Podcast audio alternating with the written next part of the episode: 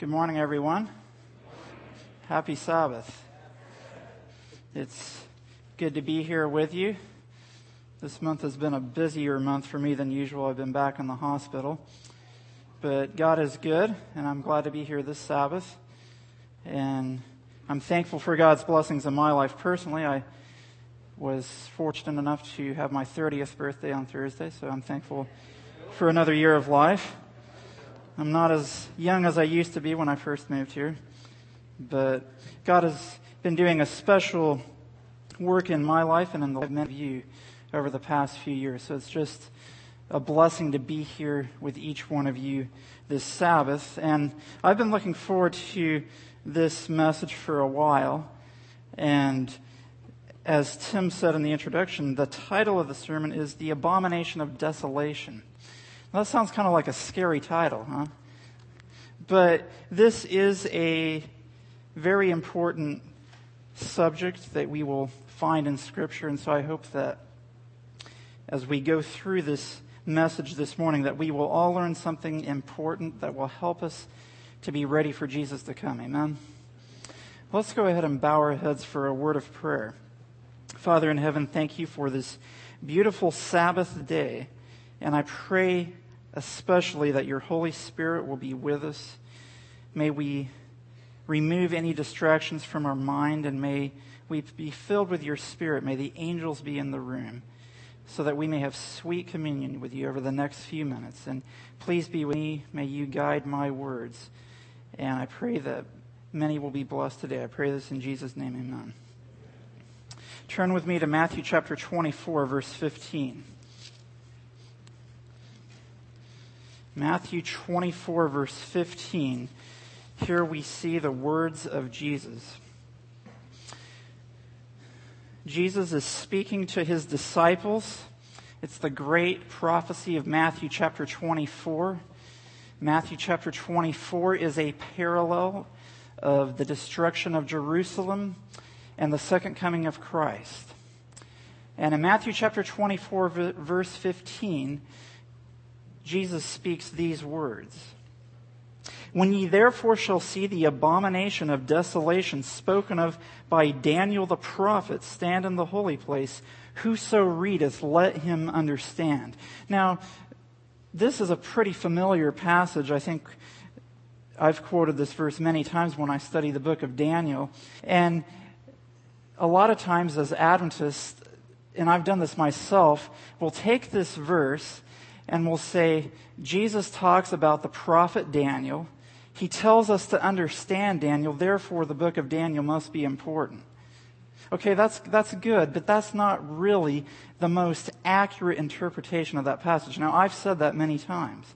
But if you look at Matthew 24, verse 15, Jesus is telling us to understand something specifically in the book of Daniel. And what is he telling us to understand? He's telling us to understand specifically the abomination of desolation. Okay, so the book of Daniel, many of us have studied it. That's an important book.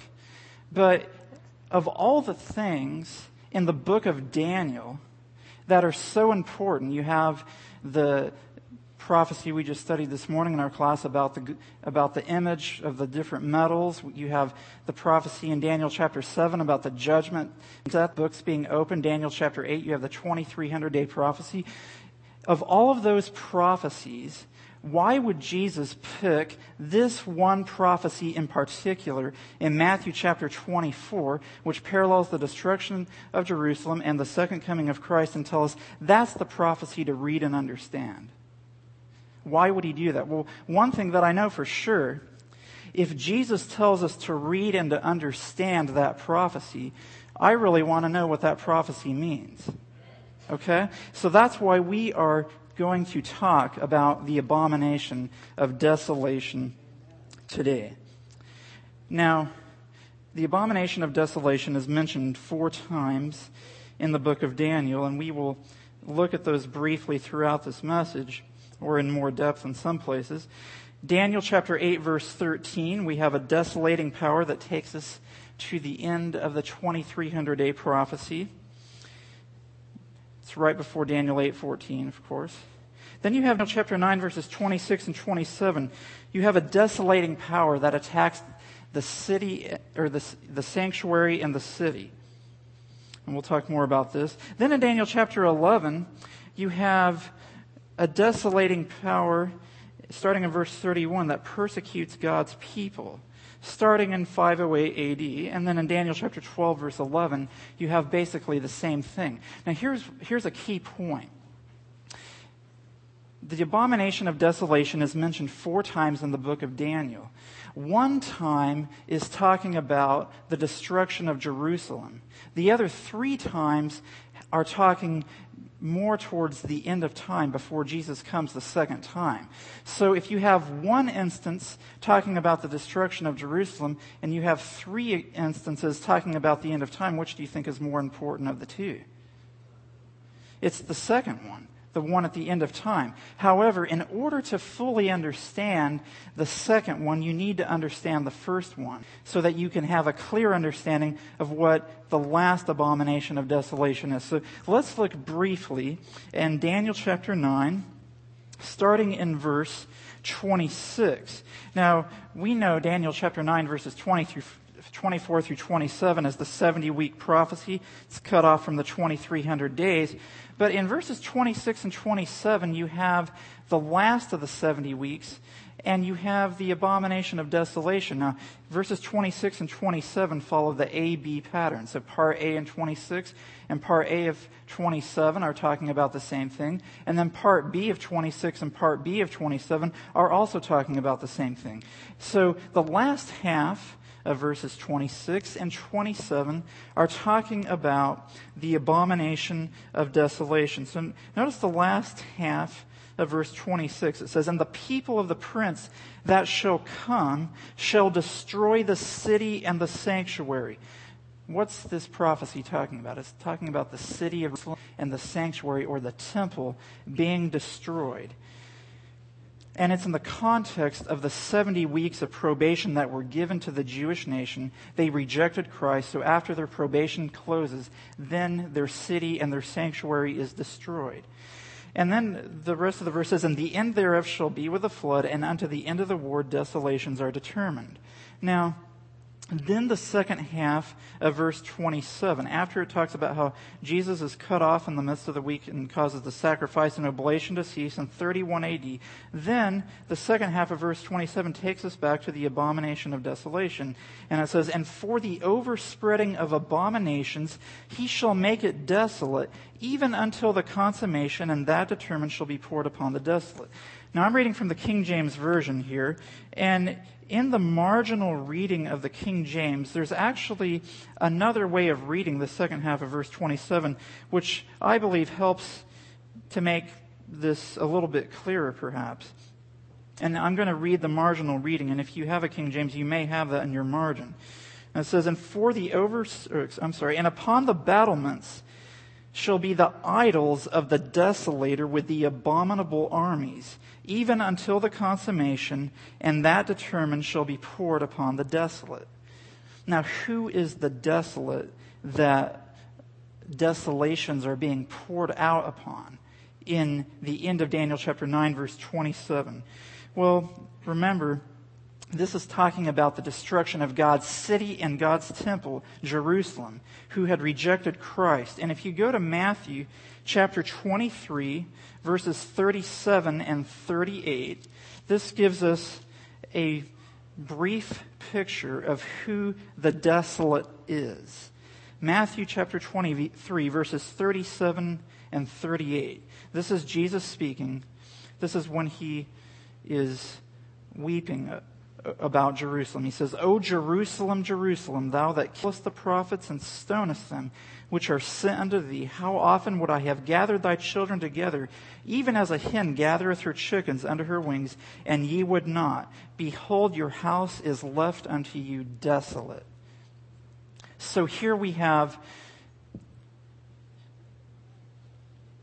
abominations or desolations being poured out upon the desolate. And in this particular instance, it's none other than Jerusalem. Now, you ask yourself, okay, so Jesus tells us to understand the abomination of desolation, and clearly we have the abomination of desolation being spoken of by Daniel the prophet here in Daniel chapter 9. But what exactly is the abomination of desolation that's destroying the city of Jerusalem? Well, I'm going to read just a few points here. Um, in the book Great Controversy, Ellen White takes some history from, from the story in Josephus to help us understand what the holy place is that the abomination of desolation is standing in and so forth. So this is coming from actually the historian Josephus that Ellen White is quoting from.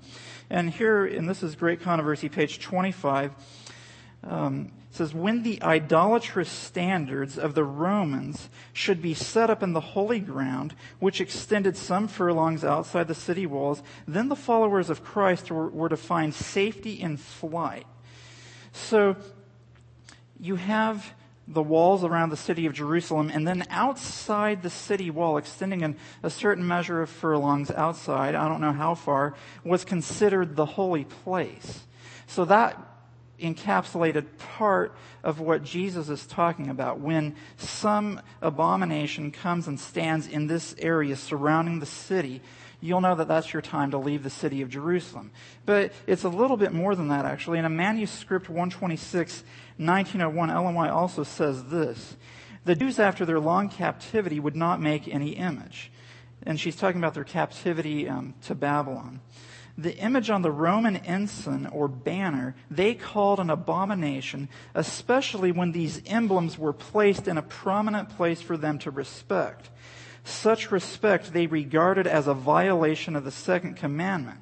When the Roman ensign was set up in the holy place in the temple, they looked upon it with abomination. Okay, so now what's, now not only are we outside the city, but we're also talking about the holy place of the temple.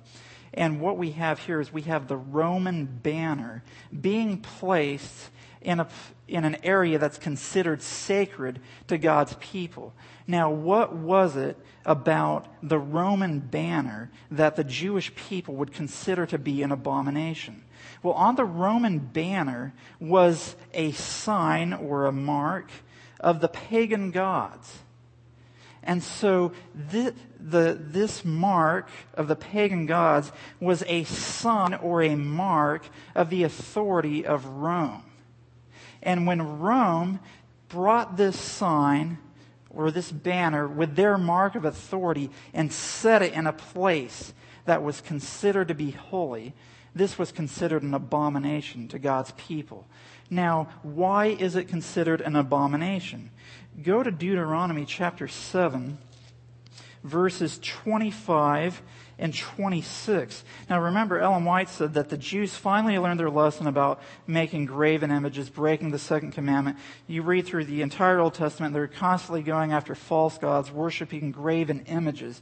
But finally, even though they reject Christ, they don't accept him as the Messiah, they're not going to worship graven images. They've gotten that down even after Jesus has ascended to heaven and they're persecuting the Christians, they're still not going to worship those graven images. So they have that right.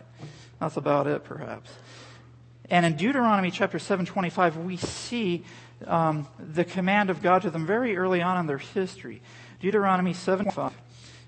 This is God speaking to him, The graven images of their gods, or the pagan gods, shall ye burn with fire. Thou shalt not desire the silver or gold that is on them, nor take it unto thee, lest thou be snared therein, for it is an abomination to the Lord thy God. Neither shalt thou bring an abomination into thine house, lest thou be a cursed thing like it. But thou shalt utterly detest it, and thou shalt utterly abhor it, for it is a cursed thing. So do you see what God is saying here? Graven images that are a sign of pagan idolatry are an abomination to me. Don't bring them in to the places that I have said are sacred. And the Jews did that all through their history, but finally they learned their lesson, but they still reject the Messiah. But then in 70 AD, when the Roman army comes and surrounds the city, sets up shop in the holy place surrounding the city, and eventually come into the temple. And they set their banner, their mark of authority in an area that's considered sacred by the Jewish people. That is an abomination. And that was what Jesus prophesied. Now, what constitutes the desolation? Well, obviously, the word desolation is very descriptive. A desolation totally annihilates that's, that which it comes to destroy. So the abomination of desolation in 70 AD was when the Roman army surrounded Jerusalem, coming to destroy it, and they set their banner or mark of authority in a place which was considered sacred, and they desolated the city of Jerusalem.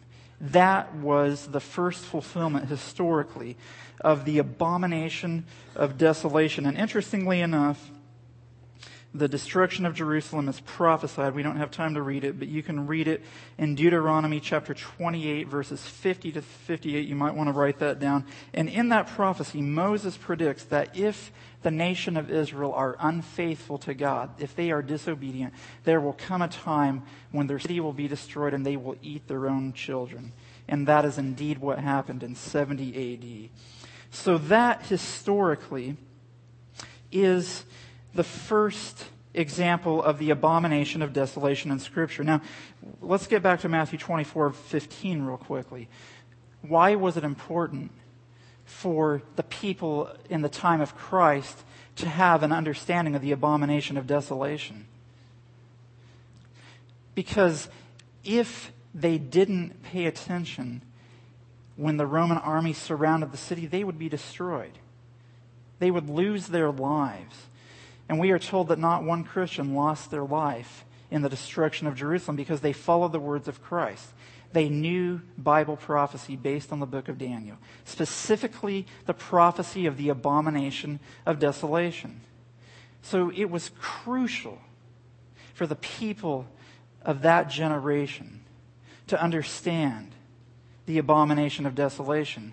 And it was mentioned one time in Daniel chapter 9. Now, if it was crucial for the people of that generation to understand the abomination of desolation, how much more important do you think it is for us to understand the other three places in the book of Daniel that talks about the abomination of desolation? Do you think it could have any bearing on our salvation at the end of time? Let's see what the Bible has to say. Now let's, let's walk through these three examples. And the first one is in Daniel chapter 8 verse 13. In Daniel chapter 8, of course, is the great chapter of the prophecy of the 2300 days. And verse 13 sets up the prophecy of the 2300 days. And in verse 13, this is how it reads. Then I heard one saint speaking, and another saint said unto that certain saint which spake, How long shall be the vision concerning the daily and the transgression of desolation, to give both the sanctuary and the host to be trodden under foot? So here you see the transgression of desolation, which is basically saying the same thing as the abomination of desolation. And the abomination of desolation is giving the sanctuary and the host to be trodden under foot. This is talking about God's sanctuary and God's people. And then the next verse tells us, under 2,300 days, then shall the sanctuary be cleansed. So here we have a persecuting power up until about the time of the end of the 2,300 days that tramples God's people and his sanctuary underfoot. So whatever this power is, it is defiling God, uh, God's sanctuary and persecuting God's people. Now, that's all we see in Daniel chapter 8, verse 13. And if that's all we have, you know, historically you can make a pretty good guess about who, it, who this power is. But Daniel chapter 11 gives us the details to help us to know who this persecuting power that tramples God's people and sanctuary underfoot. And Daniel chapter 11, maybe we'll do a Sabbath afternoon Bible study on Daniel 11 one of these days. Um, I've had the privilege of studying the book of Daniel in more depth this last year. I thank my friend David Penner for helping me to have the motivation to do that. He wanted to study after GYC. And so we said, let's get together and study the Bible. And we decided to study the book of Daniel, and we went through it verse by verse. And we both grew tremendously, and more people started coming to the study. And That's what we should all be doing. Amen. We get into Bible studies. People get excited about the Word of God and more and more people start coming. And that's what happened in our study. But when I got to Daniel chapter 11, I really got excited about some of the things that I found. And the first 30 verses go through the history of the three kingdoms of Medo Persia, Greece, and pagan Rome. And you come all the way to verse 30. And verse 30 sets up Daniel 11:31, which historically talks about the abomination of desolation again. Now, Daniel 11, verse 30, brings us all the way to 476 AD and the fall of the pagan Western Roman Empire. Now, I don't have time to give you all the details, but I'll just give you a few clues by telling you that when it talks about the ships of Chittim that come against him, this, the ships of Chittim are talking about Carthage, which is based in Tyre, which is where um, one of the barbaric kingdoms that destroyed Rome, which was none other than Vandal, or Genseric the Vandal. So the kingdom of the Vandals were set up in Carthage of Tyre. They were the ones that caused the downfall of Rome in 476 AD. And Daniel 11 goes through the history chronologically. So you have 476 AD, the fall of the Western Roman Empire. And then in verse 31, it, it, makes sense that it's going to be chronologically right after 476 AD. And in verse 31 it says, And arms shall stand on his part. Well, it's helpful to define some terms here. In verse 30, we have the fall of the pagan Roman Empire. And Daniel 11 is taking us down through history with this conflict between the king of the north and the king of the south. It starts off as two of the generals in the kingdom of Greece, but then Rome overtakes Greece. So then pagan Rome becomes the king of the north. You come down to verse 30, pagan Rome is wiped out, and then sometime after 476 AD, we have a continuation of the king of the north in a new phase. And in verse 31, it says, An arm shall stand on his part. This is the king of the north. And they shall pollute the sanctuary of strength, and shall take away the daily, and they shall place the abomination that maketh desolate. Does that sound familiar to Daniel 8.13? It's very similar. You have polluting of the sanctuary, taking away of the daily, and setting up the abomination of desolation. So all three elements are in Daniel 8:13, Daniel 11 verse 31. So what's happening? Daniel 8:13 helps us to understand that God's people now are starting to be attacked and God's sanctuary is being polluted. And when it says arms shall stand on his part, this is historically well, when you think about arms standing on someone's part, so you have arms standing on the part of the king of the north. This is describing a military power standing up on the behalf of the king of the north, which is now papal Rome. And this occurred historically in 508 AD. Clovis was a king in France. He was a pagan king. He converted to Catholicism. He was baptized in 496 AD. And in 508 AD, Rome, papal Rome, made a decree that declared Clovis as the protector of Rome. Now, interestingly enough, every time prophecy in the Bible begins with a decree. And we will see that Daniel 11:31 is the beginning of a time prophecy because Daniel chapter 12 verse 11 says the very same thing, but it adds something. It tells us that this is the start of the 1290 and the 1335. So you have a prophecy in Daniel 11:31, and here we see the civil power standing up on the part of a religious entity. And so in Daniel chapter 11 verse 31, when it says, They shall place the abomination that maketh desolate, you have now Rome receiving power from the civil power of, a, of an army. So you have a civil power with an army to back up a religious entity, which is none other than papal Rome. Now, by this time, papal Rome had changed the Sabbath from the seventh day to the first day. And if you read on down through verses 31 through 35, those who did not follow the king of the north or the papacy were persecuted. So what we have here now is we have papal Rome using the civil power to enforce their mark of authority, which is a day of worship that they have changed from one day to the next day. And you can see that more in Daniel 7:25. And those who do not follow this king of the north, they are persecuted. And you can read through it verses 31 through 35. And in verse 35 it says, And some of them of them of understanding shall fall to try them and to purge and to make them wise even to the time of the end because, because it is yet for a time appointed. So here you have a persecuting power using mark of their authority Sunday to persecute anyone who goes against them. And this continues till the time of the end. If you go back to Daniel chapter 7 verse 25, it says, the saints of the Most High will be given into this little horn 10 for a time times and a dividing of time. That's 1260 days. So this links the 1260 to the time of the end. So this persecution, also known as the abomination that maketh desolate in Daniel chapter 11, goes till 1798, the time of the end. Now what happened in 1798? Daniel chapter 11 actually tells us this.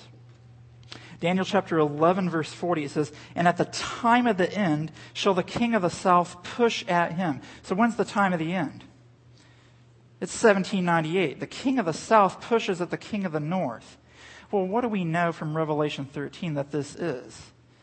This is the deadly wound. This is when General Berthier comes in, takes Pope Pius VI captive, and guess what happens in 1798? For a time, when the deadly wound is received, papal Rome can no longer persecute God's people. So all of a sudden, the abomination changing God's day of worship from one day to the next, that maketh desolate, persecuting God's people who won't follow that change, is put on hold. There's a deadly wound that is received in 1798. So after 1798, the abomination of desolation is put on hold, but it's going to come back. Daniel chapter 11, verse 40 and onward tells us about the comeback of the king of the north. And I don't have time to go through all the details of Daniel chapter 11, verses 40 through 45. But this is a good place to study your Bible because verses 40 through 45 are where we are in the history of earth right now. Daniel chapter 11 begins with the kings of Media Persia. It goes through sequentially all of those kingdoms. It takes you all the way down point by point to 1798, and then you have 1798 of Daniel 11, verse 40, to Daniel 12, verse 1, with Michael standing up at the close of probation, and we're right in between there. Now, I want to get back to Matthew chapter 24. If Jesus says to read and understand the abomination of desolation, how important do you think it is to understand what the abomination of desolation is just before Jesus comes? Remember, Matthew chapter 24 is a parallel prophecy of the destruction of Jerusalem and the second coming of Christ. Now, let's look at Daniel chapter 11. I'm going to take a, a moment to draw something on the board here. And I'm not a great artist, but this will have to work. This is Palestine. And to the west of Palestine, you have the Mediterranean Sea. Down here, you have Egypt.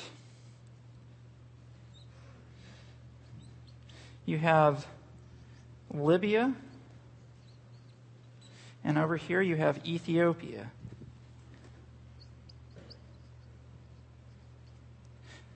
And Daniel chapter 11, verses 40 through 45, talk about all of these entities. And it's crucial to understand this. Now, in Daniel chapter 11, verse 40, we see the king of the south pushes at the king of the north. That's the deadly wound in 1798. But then we see the king of the, of the north makes a comeback and it says he enters into the glorious land. Early in, earlier in Daniel chapter 11, the glorious land is none other than Palestine. Now, Palestine, of course, is the place where God's people reside. So the king of the north comes down through Palestine. He comes all the way down through, and then as you get to the end of Daniel chapter 11, you see that he's in Egypt, Libya, and Ethiopia. So this is, of course, symbolically speaking. But now he, so he has, he's overthrown Egypt, he's overthrown Libya and Ethiopia. And then in verse 44, as the king of the north seemingly is conquering the whole world, symbolically speaking, it says, Tidings out of the east and out of the north shall trouble him. Therefore he shall go forth with great fury to destroy and utterly to make away many. Now here is the key point. Where does the message come from that infuriates the king of the north. It comes from the east and the north, which, interestingly enough, geographically speaking, on a literal level, it's coming from somewhere in Palestine. There's a message coming from Palestine. Now, Palestine represents God's people. So there's some message coming from the east that's infuriating the king of the north, the papacy, as in his effort to take over the whole world. And his response to this message is to go forth with great fury to destroy and utterly to make away many. Does this sound familiar with earlier in Daniel chapter 11? You have persecution of God's people when they don't follow what this king of the north power wants. Now, what is it? What message is it that is causing the king of the north to be so upset. This message is coming from the east and the north. If you've read Revelation chapter 7, where does the sealing message come from? It comes from the east. Revelation chapter 7 says, I saw an angel coming up from the east having the seal of the living God. So you have this sealing message coming from the area of God's people. And what is the seal of God? based on Ezekiel chapter 20, verses 12 and 20, Romans chapter 4, 11, it's none other than the Sabbath. Now, why would the Sabbath message coming from God's people so infuriate the king of the north? Because the Sabbath message goes directly against the mark of the authority of the king of the north. The mark of authority for the king of the north is the fact that he has thought to change times and laws. And that's from the book of Daniel right there. So what happens? In response to this message from the east, verse 45 says, And he shall plant the tabernacle of his palace between the seas and the glorious holy mountain, yet he shall come to his end, and none shall help him. Now, I'm reading from the King James again, but if you have the New King James, perhaps it reads, And he shall plant the tabernacle of his palace between the seas and the glorious holy mountain. And that's the way most literal translations interpret this. So here's some key components here. You have the king of the north planting a tabernacle and a palace. When you think of a tabernacle, what do you think of? You think of a place of worship. But when you think of a palace, you think of a place where king resides. So here you have again in Daniel chapter 11 verse 45, in response to this message from God's people, you have the king of the north combining church and state to counteract the message of God at the end of time. Now notice carefully where this is placed. Now, in the original, when it says between the seas, that's referring to the Mediterranean Sea. It says between the seas and the glorious holy mountain. Now, Palestine is referred to as the glorious land. The glorious holy mountain, and let me give you some references, is actually a little bit different. The glorious holy mountain, if you look in Isaiah 11 9, Psalms 2 6, Ezekiel 28 14, and Psalms 48 1 and 2, is none other than Mount Zion, which is in Jerusalem. So now you have a message or now you have Jerusalem right here. And what, what is Jerusalem in Bible prophecy? If you study Ezekiel chapter 9, that is the place inside where God's people will receive the seal of God. So you have a sealing message coming from the north and east, from where the king of the north is. It's coming from Jerusalem. It's coming from the remnant church. And when this message goes out, the king of the north goes out to try to destroy these people. And what does he do? He plants the tabernacle of his palace between the sea and the glorious holy mountain. So here, symbolically speaking, between Jerusalem and the Mediterranean Sea, you have a church state image that is set up. Now, notice what this church state image does. What does sea represent in Bible prophecy? People. So you have the sea, which is vast, and then you have God's people in Jerusalem. And notice what's the dividing line between God's people and the rest of the world. It's this church state image that is set up. And in Revelation chapter 13, we're told all the world wondered after the beast. And here we see in Daniel chapter 11, God's people are separated out from the rest of the world. And the, the dividing line is those who give the loud cry of the sealing message of Revelation 18 and those who follow the beast and receive the mark of his image.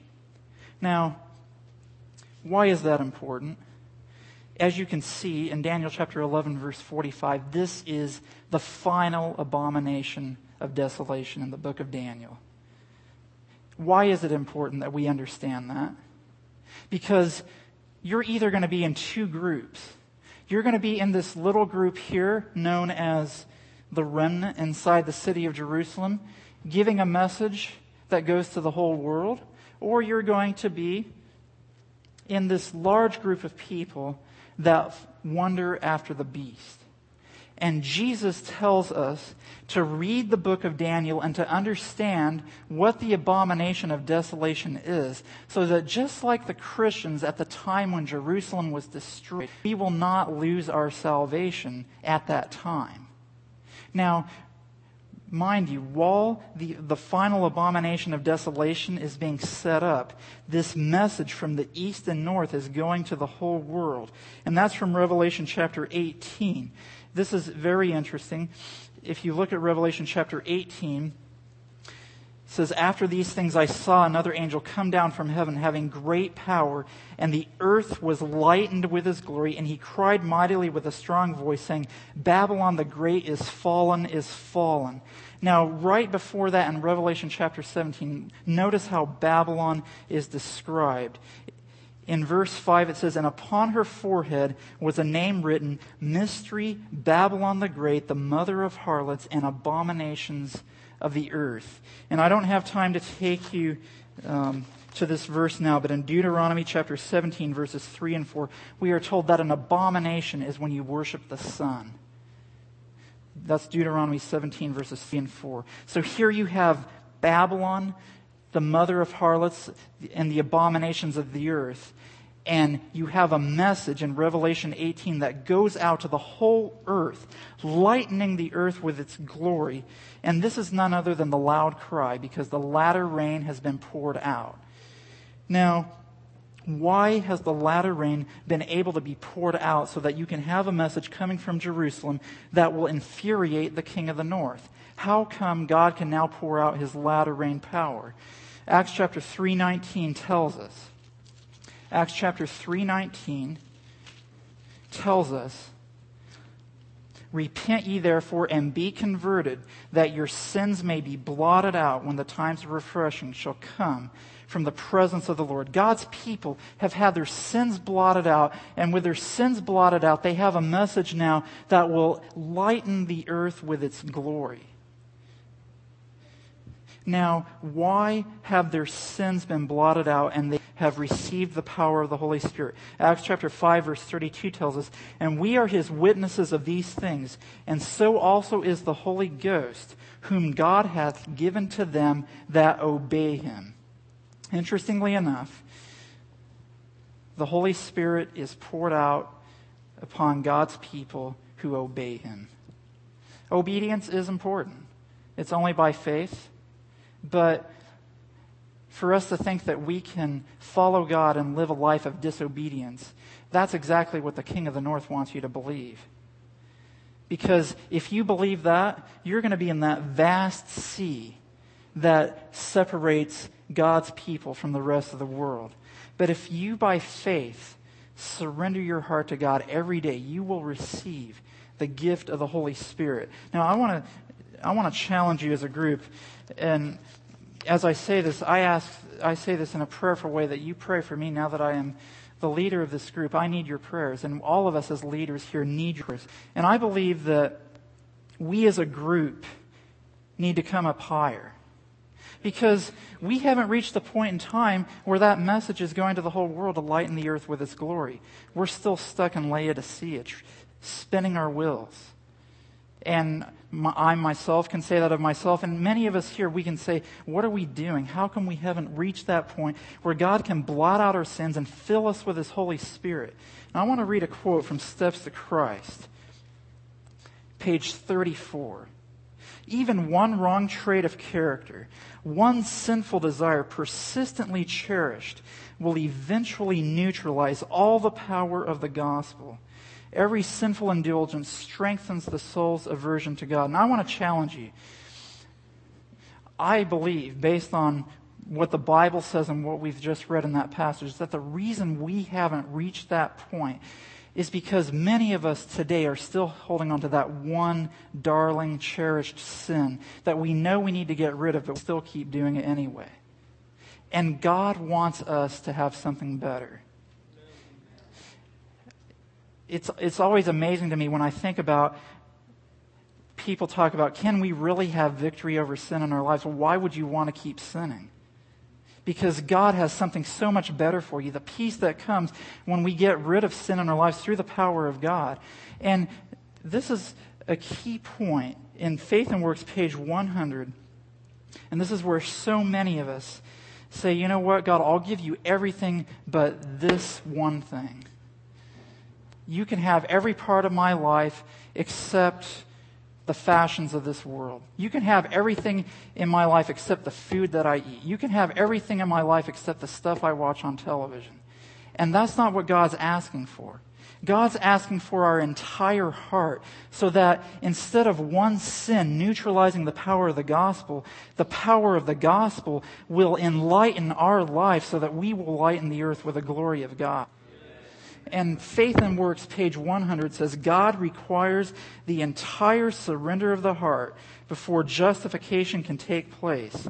And in order for man to retain justification, there must be continual obedience through active, living faith that works by love and purifies the soul. Why does Jesus want us to understand the abomination of desolation in the time that we live? You know, the, the true application of the abomination of desolation is a false system of worship that sets its mark of authority directly against God. But on a practical level, if we persistently cherish one sin in our lives, that will be the abomination that makes us desolate. So, whenever we study Scripture, we need to understand how this applies to our daily lives. And so, when that time comes, we will be ready to follow, we will be following God all the way. And when we see the mark of the papal authority, we will leave Jerusalem just as the people of God did during that time. And I'm going to close with this paragraph from Maranatha, page 180. The time is not far distant when, like the early disciples, we shall be forced to seek refuge in desolate and solitary places. As the siege of Jerusalem by the Roman armies was the signal for flight to the Judean Christians, so the assumption of power on the part of our nation, the United States, in the decree enforcing the papal Sabbath will be a warning to us. It will then be time to leave the large cities, preparatory to leaving the smaller ones for retired homes in secluded places among the mountains. And I ask you this today, and I'm, you know, many of you here are students in school, and that's a good thing. And you want to give it everything you have to finish your school. But what if the abomination of desolation was set up tomorrow? Would you be ready to drop school and follow Jesus? Or would you say, you know, I'm just going to play it out for a few more months? I'm going to get my degree and then, you know, hopefully this, all this Sunday lost talk will, will kind of smooth itself out and, and I can be a doctor first and then Jesus can come. Think about your attitude towards the second coming of Christ. Are there things in your life that you hope happen first before Jesus comes, or do you want Jesus to come now because you love Jesus so much? That is a true measuring stick that only you can know. And I have to ask myself that every day. So I challenge you as a group. I believe that God has a special work for this group to do. If we put away sin in our lives, there is nothing that we cannot accomplish with the power of God. God has raised this group up to do a special work. Compared to five years ago, we were a group of 20 people. We have 60 people coming to prayer meeting now. We're, we're larger at prayer meeting than we were when we started, and I'd like to see more people at prayer meeting. But it's not just the numbers, it's the quality of the character of the people that come. We're not here just to hear good sermons. We're here to get closer to Jesus so we can be ready for Him. Amen? Amen. So let's surrender everything in our lives so that we will be part of the group of people that give that message at the end of time that lightens the earth with the glory of God. Let's bow our heads for prayer. Father in heaven, thank you for the messages of warning you've given to us in the book of Matthew. You've told us to read and to understand the abomination of desolation. And we see the signs all around us that this could happen very soon. But we pray that we would put everything out of our lives that is preventing you from filling us with your spirit, from blotting us, blotting out our sins, and empowering us with latter rain power to lighten the earth with your glory. Lord, we know that that will be an exciting time, but it will be a time in which we will be totally dependent on you. Help us to be totally dependent on you now and to put those things out of our lives so that we can be filled with your spirit. We thank you for your love for us and help us to be ready on that great day. I pray this in Jesus' name, amen.